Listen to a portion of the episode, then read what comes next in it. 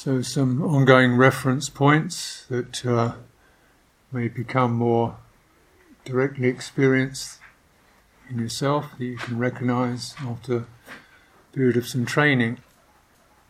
It's always useful um, when you don't have enough uh, time, extend your space. When you don't have enough space, take your time. You don't have time or space, breathe out. Hold your breath out for a good 10, 12 seconds, let it come in. This is something you could probably do in a minute or two.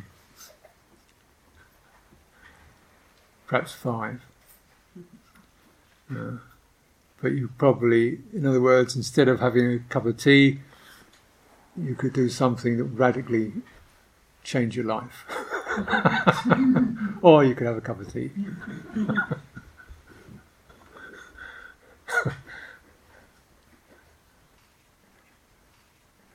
you don't have enough time, extend your space. you don't have enough space, take your time. If you don't have either of them, take a breath. Don't breathe in. Count to ten. Let the breath come in slowly.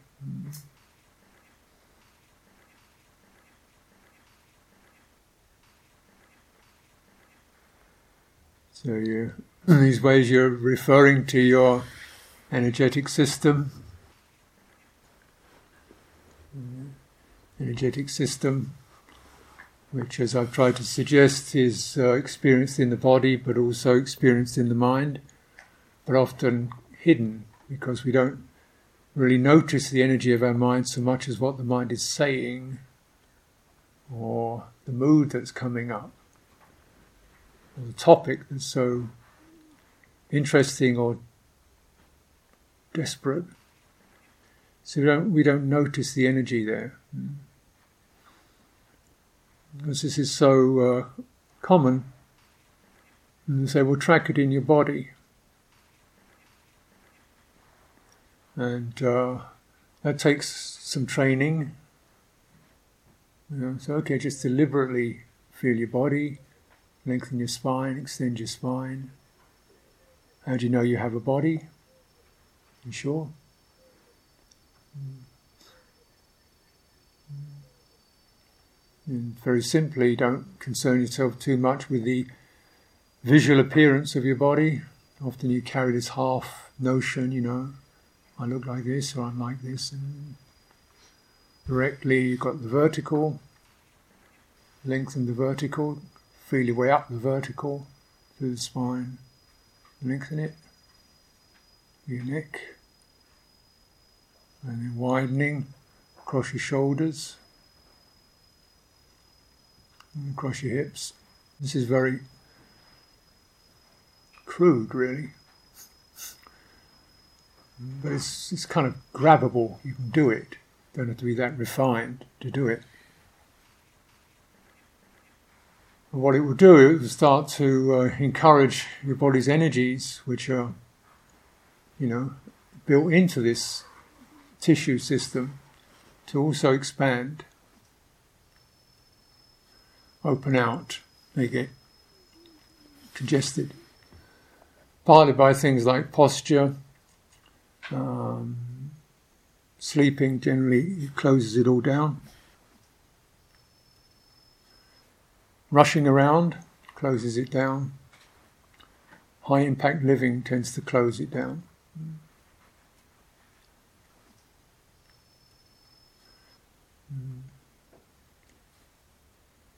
These may seem to you to be fixed references. You know, you you have to go at that speed. You have to be in that situation. Well, it looks like it from the outside. That's what uh, consciousness does. You see, it places you in a visual field, uh, visible visible objects. You know, places you. A, you are the centre of a visual field, or actually, the visual field is in front of you When you refer to the auditory field, the world is around you. Yeah. When you refer to the uh, gustatory, it's coming inside you. Olfactory is getting up your nose. so the world can rise in various forms. Mm. When it comes into your body, it's grabbed you. That's the important thing to remember. Uh, when, it's, when it's tactile, it's grabbed you. Uh, when it's in your mind, it's all over you. It's completely wound up with it. That's what the senses do. And so, uh, you know, one is very much encouraged, to do no more than that, to really not give, to be, be really restrained, guarded, not defensive, but just cautious about how much you go out into sense state and how much you value you place upon these fields, these visual fields, because you know they can be quite nice at times, but there's no liberation in them. Because in that situation, you're always an item, a sense item in a sensory world that's coming at you. You're always on the impact side of things. Pleasant, unpleasant, dealing with stuff, you are engaged in a sensory vortex. And what we all recognize is that just goes round and round and them, and then you die. as far as the sense fields go, that's it for now, anyway. What was all that about?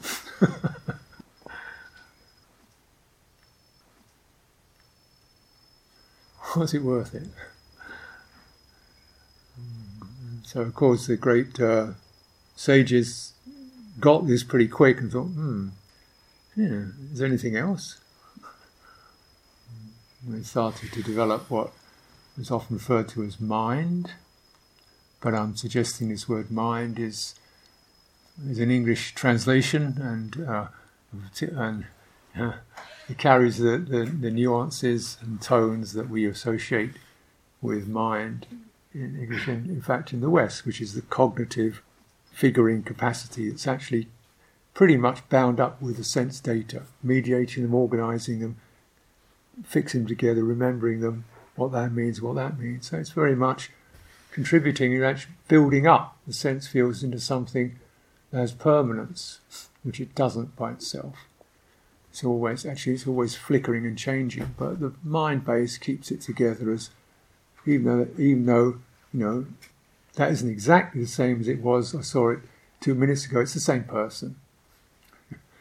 Yeah, even though you know whatever. Mm-hmm.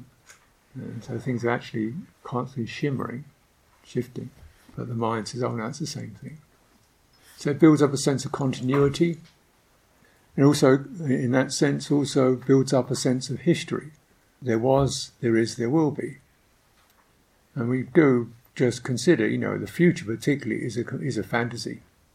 I mean, it's not like you know Cinderella, uh, but it's it's certainly it's a, it's concoction. And when you get that, you realize you don't know the future. Uh, you you can only guess and make informed guesses and strategic moves, but the actuality, the texture, the when you get there, will not be what you know. You may say, "I'll get that train at nine o'clock," and that could happen. Yeah, but you wouldn't know exactly what you'd smell, what you'd touch, what you'd see, what you'd hear, what your body would be feeling. You actually get a real life experience. You can't get that as a future. You can't. And so, of course, what can occur for people is they're so driven, for one reason or another, to get into that virtual reality of nine o'clock and the train and da da da da. They forget real life because real life doesn't fit into it. So, dump it. so we're living in a virtual world of mental construction, right? I'm one of these. I've got to be here at 10 o'clock. I do this and I do that. And then by the end of the day, I'll be this and that and the other. Like, where, but where are you now?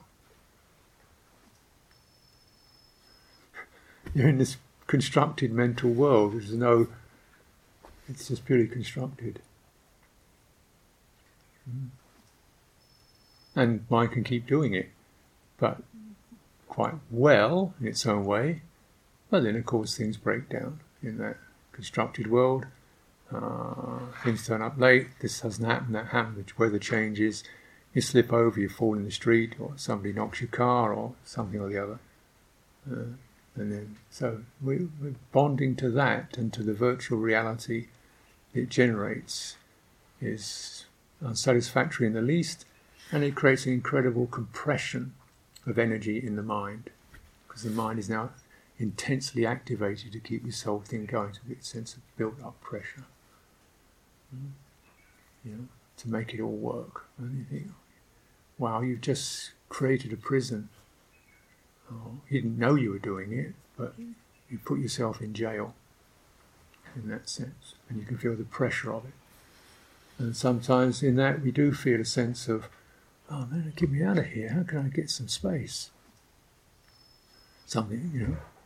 Well, you get some space, exactly, by going into the real world, the direct reality, and opening the space. And that's what I'm encouraging you to do. Uh, now, direct reality you know, it seemed like it's a sense basis, but it isn't. It's even more direct than that.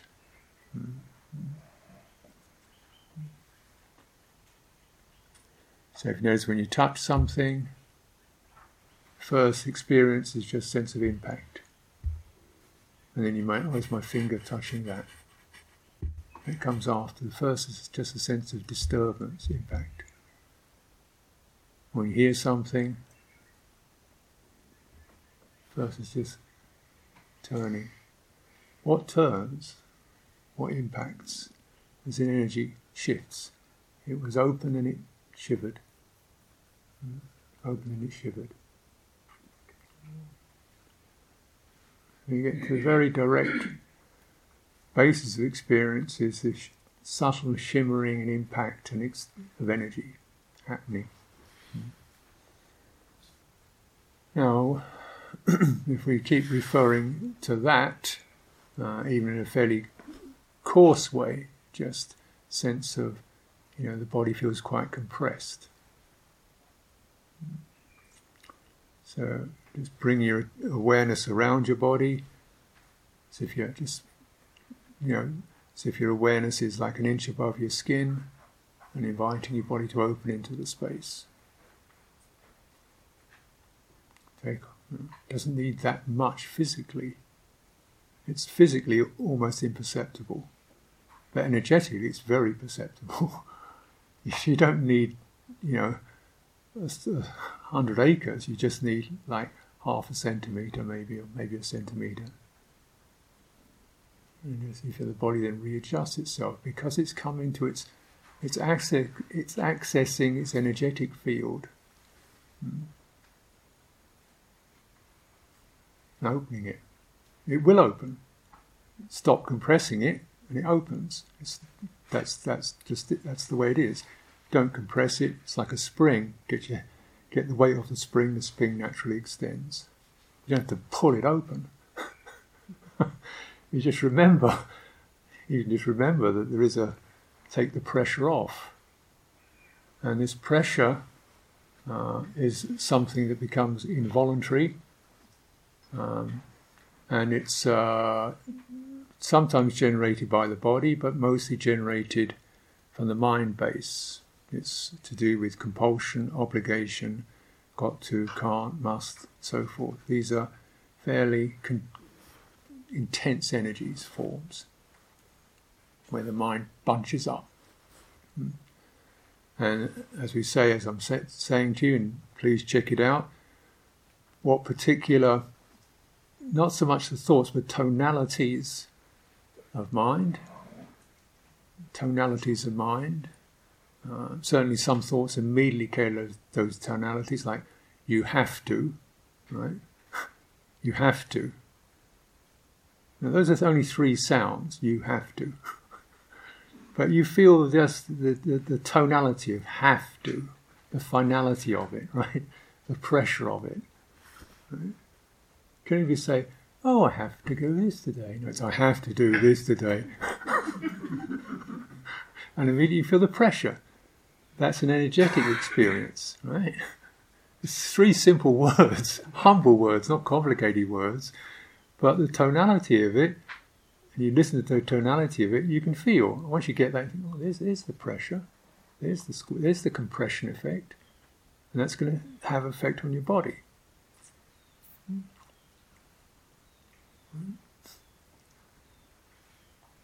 Even it's, you have to be kind today. Oh God. or you have to be enlightened. Oh no. That's so far off, impossible. you have to be more spacious. so you, you to see the effect of that, those, those, those tones. You see, it's just three innocent words, but the tonality is so ingrained with this constriction, and you feel that comes into your body. And you may notice it in particular places, probably. The face takes a lot, the face and head takes a lot, and the chest takes a fair bit, abdomen also tightens up. You listen to things like, you have to, you can't, you mustn't, you must never. You feel these things are like, like metal plates slamming into you. yeah. How many of those do you say to yourself? Maybe not exactly those words, but those tonalities. How many of those tonalities do you apply to yourself? Often with good intentions. I have to get the washing done today. I have to get the washing done today. That's, I, I can understand the idea. It's good to do the washing today, but the tonality, pressure, pressure and that's going to affect your body. Once, you, once you, that affects your body, your, your energetic space contracts and hardens, right? And you start pushing, get it done. Get on with it, get on with it. And you, you, you, you're then in the in time. How much longer have I got? I've got to get done by this evening. Mm-hmm. Hmm? And if I don't press and compress, it won't happen. And this is certainly part of the uh, psychology or the attitude. You don't press, you won't, you won't get anywhere. And that's sort of pretty much we're inducted into that, aren't we? From all of us. You know, really successful people are like built like cannonballs. it's a tough world, you know, force through it. Uh, okay. Hmm. So you have to really, what's that going to do to you?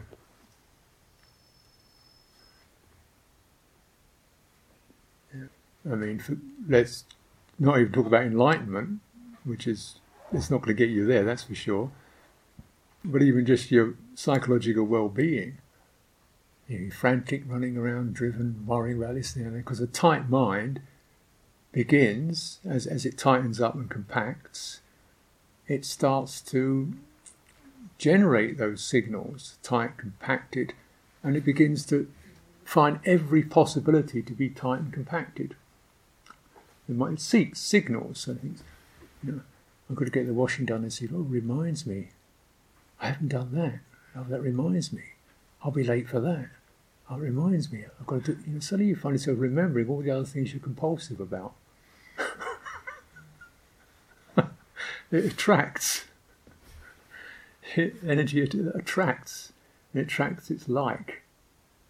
You set up a contracted, compacted, energetic mind state, it draws to it all the thoughts and ideas that will, will conform to that state. Hmm. It's in this is all called becoming.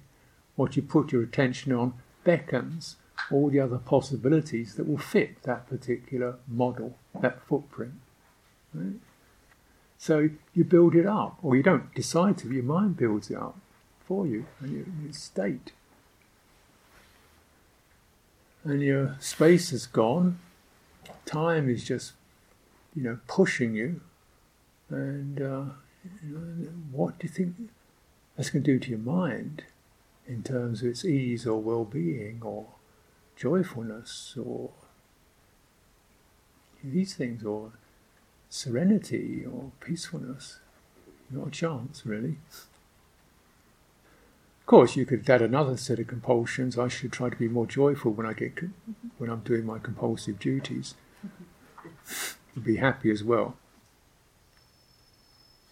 Yeah. That's another compulsion. Should do, ought to. Ought to be, you know, I ought to be able to deal with this better. And so people get like that, and what, what happens in that compacted state? Generally, some, it gets so tight. I've got to break out of this. So just I don't know, like do some running or something. You know, to just run around the block or something, just to burst out. And people could do these kinds of things, or go dancing or something. Of course, people also take drink and stuff like that just to somehow break this, this contracted state. And you do get temporary relief with it. I think one of the one of the phenomena of rage is it's something that temporarily bursts through. So you know you get road rage, right? Uh, when people are in a traffic jam, the pressure, I've got to get to work, I've got to get to work, I've got to get to work, I've got to get to work, the idiot's in my way, I've got to get to work. what good does that do you? It's not a rational decision, it's something, the energy is just a busting to get out of this compression. And rage is a vehicle that will take you out, take it out for a moment anyway. Frustration is the trigger, is, is the is the platform for rage. Because frustration is extremely compressed, contracted state that eventually just get out of my way. Know?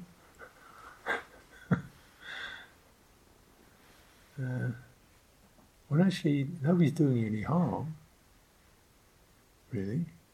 You could sit in your car and just feel your fingertips. Well, you're stuck, so you might as well just in fact, you better. Because if you don't, you're going to end up pretty rigid, I would imagine, sweating and intense, miserable mind state.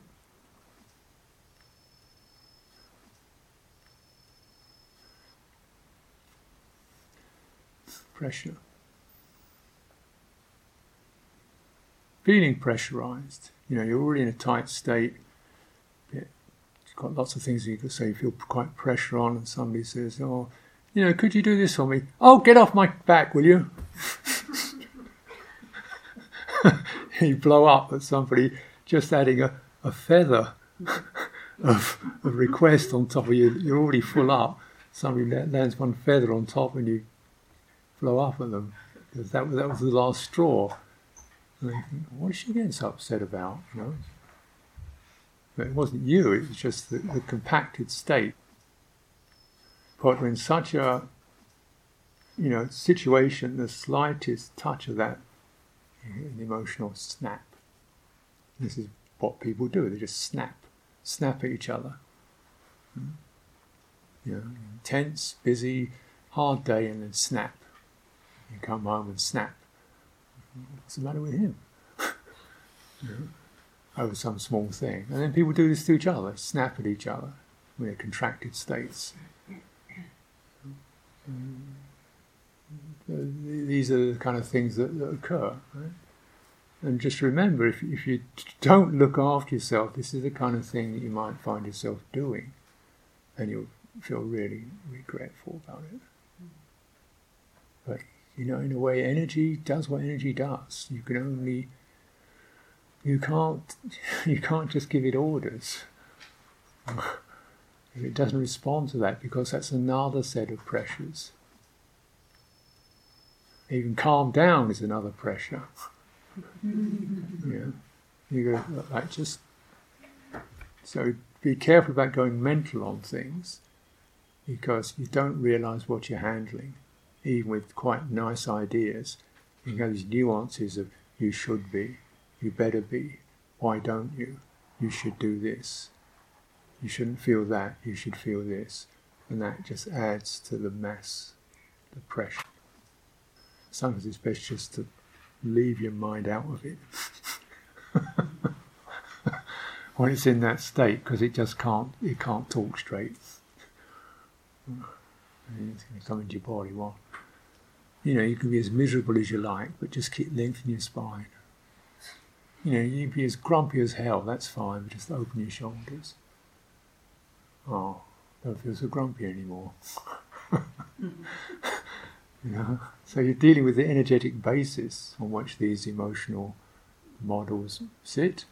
And you can, of course, find fault with your emotions. I'm a snappy person, irritable, too sensitive, hypersensitive. That's could be the way you could look at it like that. You could read it like that. It just means your energy is not properly cultivated. It's too, you're too taut, you're too tight, you're too high strung. Yeah. That's not a complaint, it's just an observation. Well, you don't have to be. Yeah. There's no point saying this if there isn't a way out of it. There's no point pointing to this feature if there was no solution to it. But there is. Right, it just requires it's a bit of training to keep reading what your energy is doing. And um, it takes a little time because fundamentally our idea is the mind is one thing, which is immaterial with thoughts floating around in it, and the body is kind of like a meat bag that you can, you know, you can look after it and tidy it up and wash it and comb it, but there it is. And they're two separate things. And you live inside these things somehow, and thoughts occur somewhere, but they're always two separate worlds. yeah. And very much encouraged, isn't it? Because even the way we use uh, words, so the average person nowadays will see the word as something that occurs in front of their eyes and attention zigzags across the page or the screen, it's something that occurs in front of their eyes. The rest of the body. In the time of the Buddha, the word was something that, that arose in your belly, through your heart and chest, and came out your throat. It was a sound. Person to a person who's there, who's actually there. There's an energetic connection. I'm talking to you and you've come to see me. I'm pleased to see you. We're welcome. We've some nice space together, open space with each other. Another sound comes out. With that sound, the tonality of I'm addressing a fellow sentient being. So there's immediate some kind of you know sensitivity to that. The person's listening with, oh, this person is you know concerned for my welfare. There's two sensitivities are beginning to resonate, and then across that resonant field, the, the, the, nuance or the tonality easily moves. Easily moves because the field is open. The energetic field is open. Therefore, the tonalities move through that very easily. The energetic tonalities or the tones of the energies move that very through that very easily. Mm. Mm. And the information is there, but that's sort of riding on top. Because the fields are open, the meanings and impressions go really in a long way. Because the body's not closed and the mind's not compacted. And you, so it's a, you know. And when you, you know, you look in the Buddhist suttas, Buddha's always talking to people. And you come and listen to him. And clearly he was someone who you felt, you looked at that, hmm, okay, it's like this person's worth listening to. You know, so you open up. He doesn't ever, you know, but he waits till somebody comes in, says, you know, pays respects, have a little chat, and then, uh, you know, a, a, warm space is open between the two two people. Then effortlessly, because it's coming through the voice, the tonalities move across, and the person gets the message. Oh wow! You know, and you see how quickly in many of these these uh, discourses, a person the penny dropped, they got it pretty immediately. Oh my goodness, yeah. Oh, so good. And because it went into the energetic field, so you know you can imagine even the body's kind of lit up, you know, uh, and the eyes shone, and the heart's opened. Now, you know, and it was always the case that, as I've said before, anything really sacred or important was spoken. You wouldn't want to write it down. It's a bit disrespectful, really. You know, these are beautiful experiences. How can you possibly capture it in a little squiggle? you have got the perfect system for transmission in that age. Right?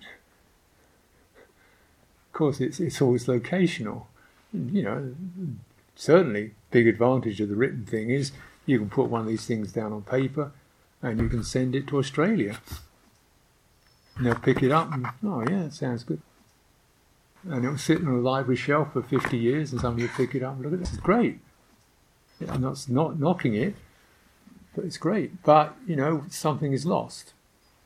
And so we have to counteract that by, hang on, read that and even to read things carefully, you read it and you try to speak it in your own mind and listen to the tones and spaces and the pauses, resonances. Again, we're at disadvantage, some disadvantage here because as soon as you translate from one language to another, you, you, you know the nuances go shift, and we're often dealing with impeccable English translations, but they're a bit academic because they're done by people who are of an academic nature, and so it goes right up to here. Hmm. you know, it's language; it goes up to the top of your head. Oh, I think the Buddha spoke from the heart, and maybe even the belly. You know, you look at some of the images that are used; they're pretty visceral and they're powerful, imaginative images. This is not an academic exercise. Yeah. If you ever look at these scriptures, they're powerful, very powerful images, stirring. When you get it, yeah, ah,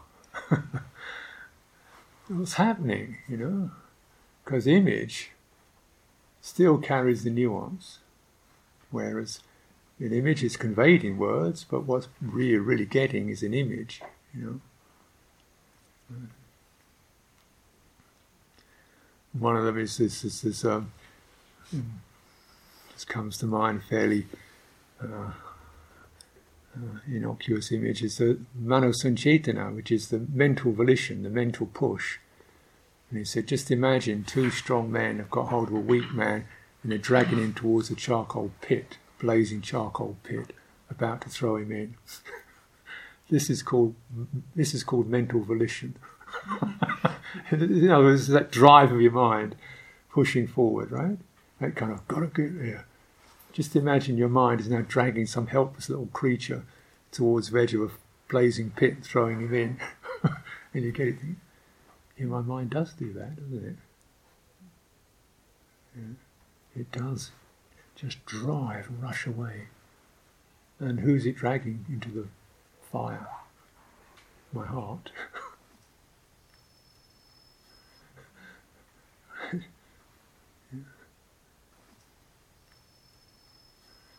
compulsive, the compulsive behaviours. Right?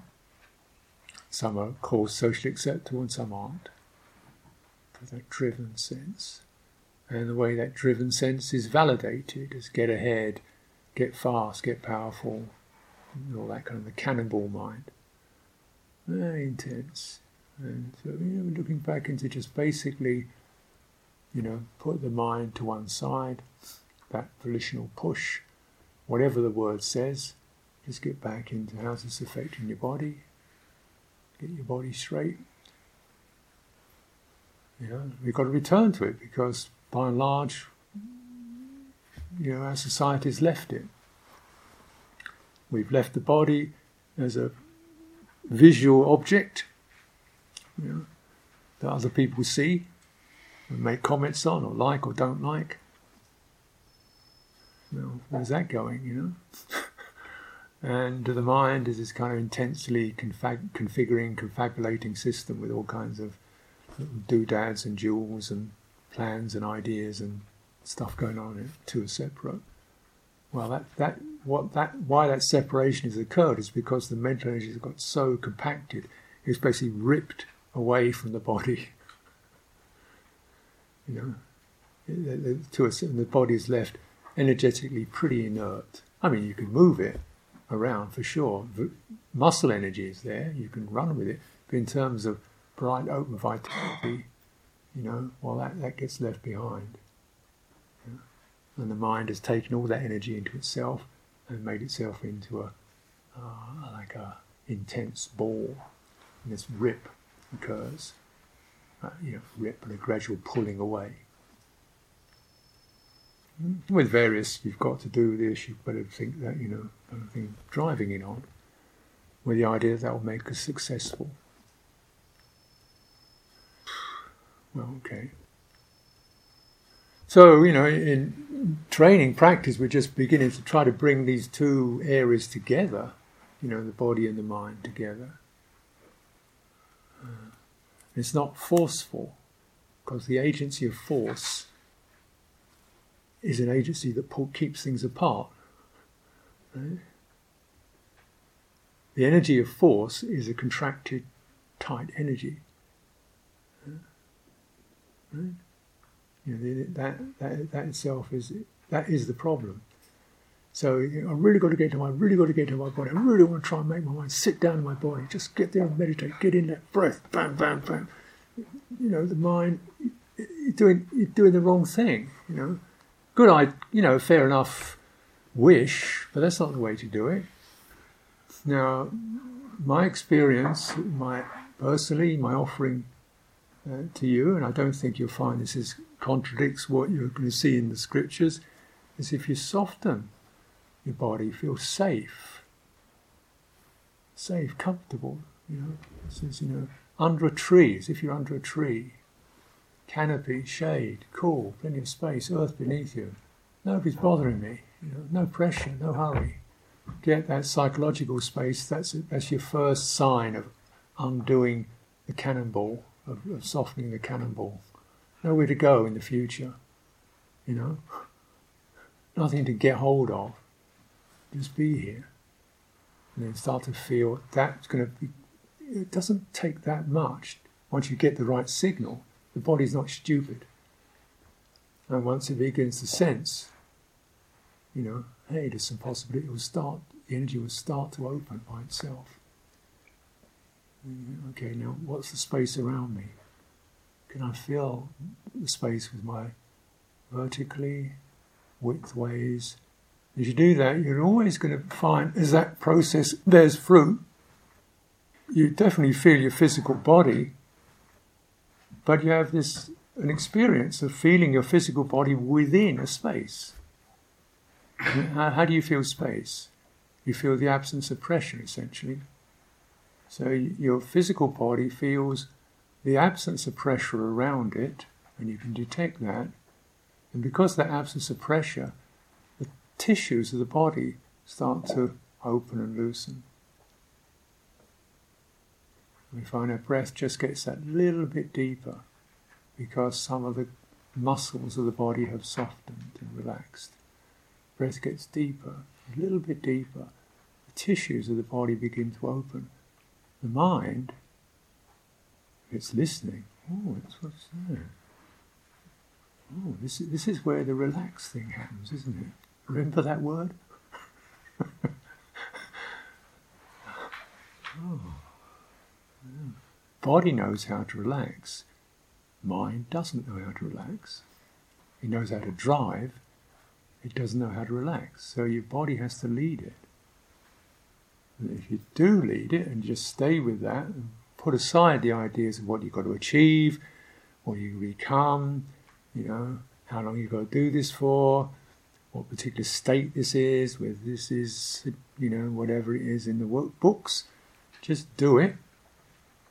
As a direct experience, you can know it yourself. And find out what, as you get that signal running through your body, is any part of your body holding out against it. Because the most difficult tissues to, to relax are the mental ones, psychological ones. And some of these are not necessarily thoughts, they're kind of embedded attitudes, barely verbal, barely verbal, you know, but just the sense of, don't quite feel I can. I've got to make sure this works. After all, some sort of resistance to releasing. Don't feel safe enough to really relax because I've got to be on guard. And these are not verbal, these are kind of embedded attitudes that we can have. I've got to make sure these things work control. I don't feel really safe enough to do it right now.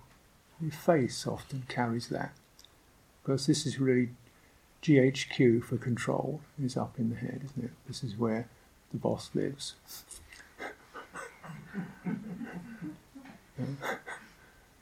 and the eyes, particularly the eyes. And say, okay, well, just go around the eyes, eye sockets. Look into the, look into infinity.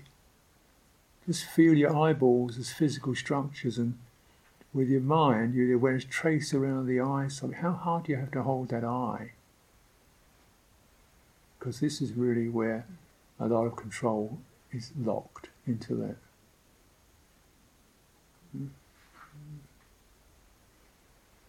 That's where we, that's where our attention is. And you're starting to release it around the eyeball, and even in within the eye, in the way that the pupil oh, expands. It's just like looking at infinity and feeling slightly stupid. Hmm. Yeah. So that's a good sign. you know, cow gazing at the moon, slightly stupid. yeah, yeah. You see how stupid you can get. See your, your thoughts go, I think I should be doing something, you know, but I can't remember. thought engine suddenly go, gadong, gadong, slows down. Thoughts particularly associated with rapid eye movement or contracted eyes. So if those go open and spacious, and, and then you extend that to the temples and the forehead, so this whole band around here, you loosen it, which you can do, you know, with attention, spreading your attention across, you know, these areas like you're massaging it, and down and around, you know, so you're really trying to get those sense of the lateral into into this band. And as these release, the temples and the forehead and the eyes release, you find it's quite difficult to get a compulsive thought going. And it's surprising because you may have found that your compulsive thoughts have no problem with getting going. They're running all the time. You do that. Something's going wrong. Must be something wrong. I'm not compulsive. Must be losing my marbles. Because you have this psychological pattern where you're so used to being compulsive, like it feels weird to be uncompulsive. So you think something's going on. Must be forgetting something, or not just, just just remember you've got a body there underneath you. That's what you need to know. Connect through your throat, and also if you open your throat box, because clearly a lot of that activation when you chat and or, you know, this this area tends to tighten up. Relaxing that to a sigh, uh, it gets really difficult to get compulsive. It's like trying to run through glue. Compulsive thought, I got to. hmm? Of course, the compulsive energy is so habitual that well, I've done that for 20 seconds, better go on with something important. Get twitches running through the system. So it's important just to keep widening that. Expect, expect some chaos to come washing through because this is quite disorienting. You might feel yourself suddenly sleepy. Wow. Because, you know, you've been held together by stress. And once you release the stress, you start to fall apart. and feel like sleepy, dull, dizzy. It's okay. Lower spine. Open your eyes. Take a long breath. You know. Don't you know? So we get into these states we're not so comfortable and not clear, not sharp, but slightly sleepy, a bit dull, feel a bit stupid. Yeah, that that's at the early stages. But if you persist with that, and staying open and clear, what happens is the fog begins to lift, and you feel virtually effortlessly bright, quiet. Who's this? The fog, because the energetic system, when it starts, and you don't forget it, and you don't lose it, and you don't react, you don't shut it down again. When it starts to open, it just keeps opening. Why not? Why should it not open? Because that would be a, a normal state. it's just returning to its normal state. You know, you had something corked up in a bottle, and you've taken the cork. Of course, it opens up. You don't have to rip it open.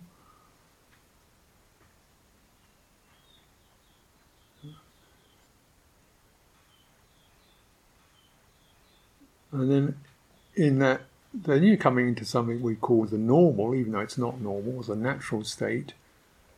And then, uh, you know, you can almost turn back to some of those preoccupations and concerns. How weird is that? Yeah, well, you know, it'd be nice to get that done, but, you know, see how we go with that. Mm. Yeah, it's possible for Saturday the weekend, but we'll have to see on that one. Do best I can. Uh, yeah, it reminds me, I haven't really looked at the clouds for a while. Oh, yeah. What, suddenly you get these little intuitive reminders of. Let's look at the clouds. Amazing clouds, aren't they? Oh, right, where was I? These are just like signs that something, the sense of wonder arises. The sense of wonder, the ability to be open and, and, and wondering. And this is so nourishing, so nourishing to just experience things through that and be charmed by life, be charmed by it rather than driven by it. This resets our, our energies, it resets our sense of time. You know, as I say, you know, you try to operate in terms of body time. Clearly, there are these virtual realities that, you know, we have to conform to to a degree. But you're really careful about that. Look at those things with some very careful scrutiny. The more you build in, the less possibilities there are. You're really um, putting, making it more difficult. The more you build in. Mm. And what you need, what all of us need to build build in, is just that time of space. You know, you don't have to call it meditation or just space. Space, you know, quiet space, five minutes even. Feel your palms, your hands open. Feel the warmth of your skin. Feel the energy trickling through, running around in your body. Feel your mind kind of thoughts popping up slowly, lazily, moving through. And maybe a rather interesting idea comes up that you're too tight to really allow before. As intuitive understandings arise. Gratitude uh, compassion arise because that's the natural state of heart. Now there's room for it to express itself. And this compassion is not even directed at any particular person, it's just that's the nature. It's just that's the compassion body or the kindness body or the goodwill body begins, body, heart body starts to arise and then, oh, oh, her. Know? Or, oh, me, that was tough. It's a bit tight. I really got to. You know. So it decides where to go. Once you've established that that that the, the proper heart body, it decides what what's where it's going to go.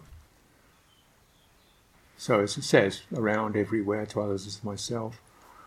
Um, so, but then it's really holistic. First of all, the energy opens up, the heart opens up. There's that tenderness and sensitivity and concern. And you'll see what comes in.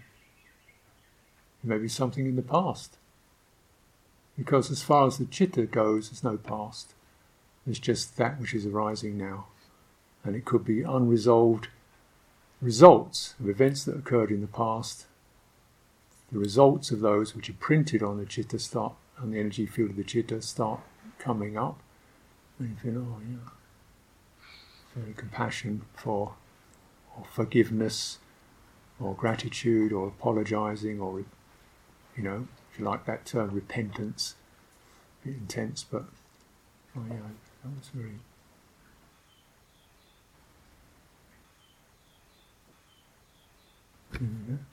That's what's needed.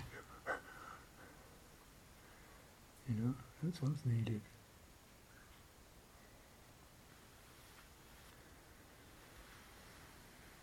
Hmm. In in our ritual, in our ceremonies, our ritual practices, we uh, in the monasteries, most every evening we have a, a puja which says, for body, speech, or mind, or body, thinking, and heart, whatever unskillful deeds or actions or inclinations even I follow today, uh, may my request for forgiveness be accepted.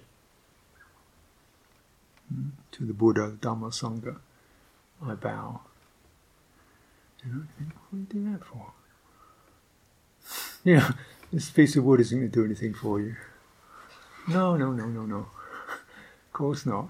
But somewhere in that energetic field, there's a quality of, of clarity and openness that your careless action ignored. You may not have noticed it, but you squashed a scruple, you pushed something aside. You Somewhere in that, in that, that's still there. Somewhere in that field is a place where we were not really in accordance with truth, we were living in accordance with convenience. Well, well and something was squashed there. Yeah. We were not aware of our effects on, on other people. We were just, this is what I want, what my idea, what I think it should be. I hadn't really been aware of how I affect others. My request for forgiveness be accepted so I can continue to train myself better in future. This is the thing we, we do in a ritual sense, and of course it's like anything else, ritual you just mumble the words, it doesn't mean anything. But, uh, you know, my feeling is why say the words if it doesn't mean anything? you know, all words, if they're felt in the heart, mean something. If they're written on paper, they don't mean anything particularly. but when they're in the heart, they always mean something. So that gesture in the heart always means something. And you just do that, and yeah, that was not so good what went wrong. Some point or another, generally there was a grasping, a contraction. I held on, I pushed through, I cannonballed. Uh, I went a straight line because it was quicker. And I avoided, you know, something more fluid or, you know, embodied. So there's a contraction. This is grasping. It's not something that we do exactly, it's something that the mind does and it creates us. Know, because it gives a certain definite intensity that we identify with. This is me. You know, the contracted model is me, busy doing this, going from this, that to the other, important person or not important person in my blueprint. It forms us. Yeah? generally plants us on the sensory plane and also in the time sphere, time plane. What will be, will be, The cannonball is always will be, about to be, should be, could be, might be, but going to be. And when that when that cannonball dissolves, no would be, should be, might be. It's all just you know, and feeling where where the heart what the heart follows by itself. It's often a slightly curvy way because life is curvy, flowing. Mm.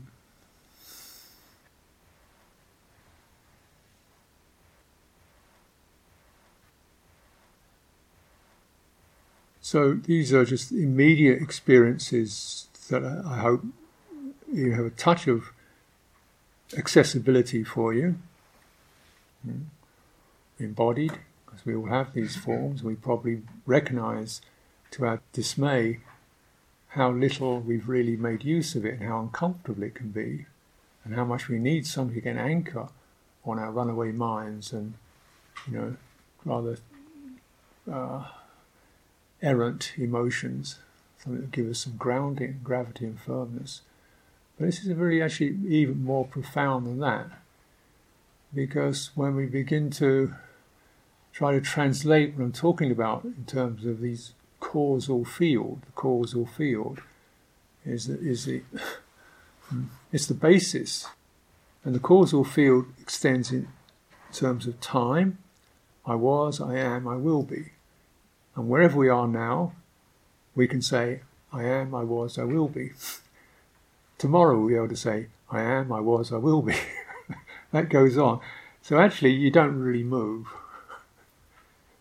you know, the, the names and the destinations change, but the same same position occurs, right? I am, I was, I will be, or I might be, or I could be, or I should be.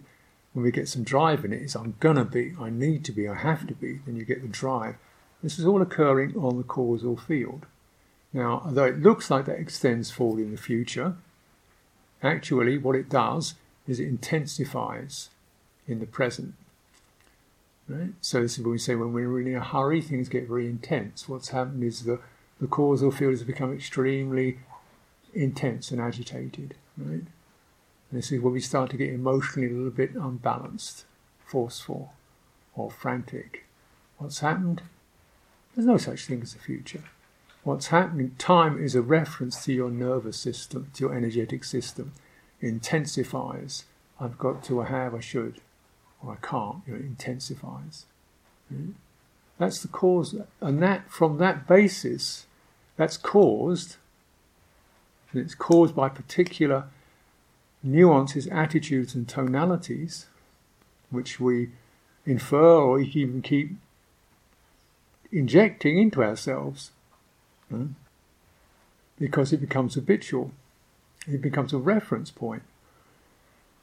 Then gen- it generates a particular intensity in that field that then becomes the basis for irritation, frustration, forcefulness, recklessness, carelessness, insensitivity, compulsiveness, addictiveness, damage. Because you that's why it's causative. It causes, it acts as the springboard for losing one's temper, for people talking to people abruptly, for pushing through things, for ignoring others, yeah, and for in fact, you know, unconsciously directing abuse into your own body. That's when the cause of it. It's causing things. It's not you that causes it. The causal field causes it. it's just mechanics. If you if you turn up the voltage and tighten it up, that's what it's going to do. And it also generates the world of space. I want to get to there. I want to get there. I want to get there. But you recognize wherever you are, there's a forward, a backward, and you don't actually move because wherever you are, there's in front of you and behind you and beneath you and above you. Right? The references remain exactly the same. There's no movement. What happens is it intensifies right? with maybe, oh, it'd be great over there. Oh, I'm really going to get there tomorrow. So the whole thing intensifies. And then we get the recklessness, the, oh, I forgot to pack that. Oh, no, what did I do that for? And, oh, do, do I remember that? You know, that all that habit arises from that intense causal field. It causes. It causes erratic mental states. It causes emotional problems. It causes dislocation from the body. Yeah. And I only tell you this because it doesn't have to. I wouldn't tell you this if there was no way out of it, but there is. Yeah. And it's really going into this energetic system, extending it. You don't even have to like it. Doesn't need to be that pleasant, but just extend, open, slow it down. Your mind may struggle with that. You may feel emotionally strange with that. You may even feel, you know, physiologically a bit disturbed or dizzy. Bear with it. Bear with it. Give it 10 minutes or so. Five minutes. Okay, one minute. See if it change, anything changes. And you'll find these, these disturbances kind of wobble, blah, blah, blah, and you come to the, oh wow, that's different.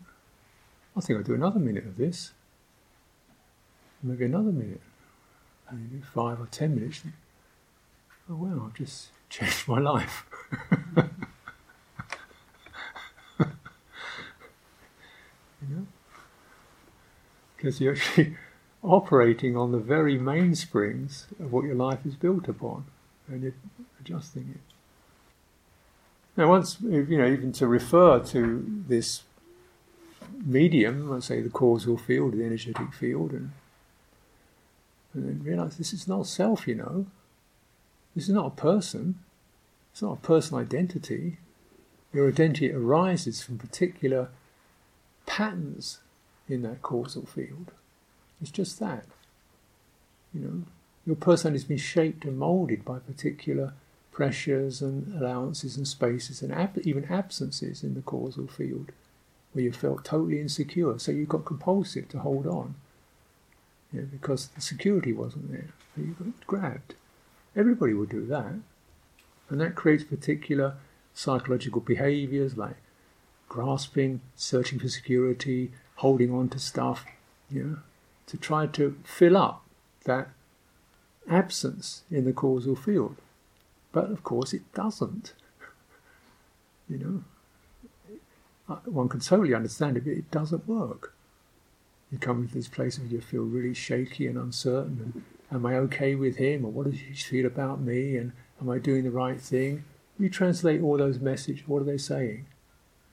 Insecure, insecure, insecure.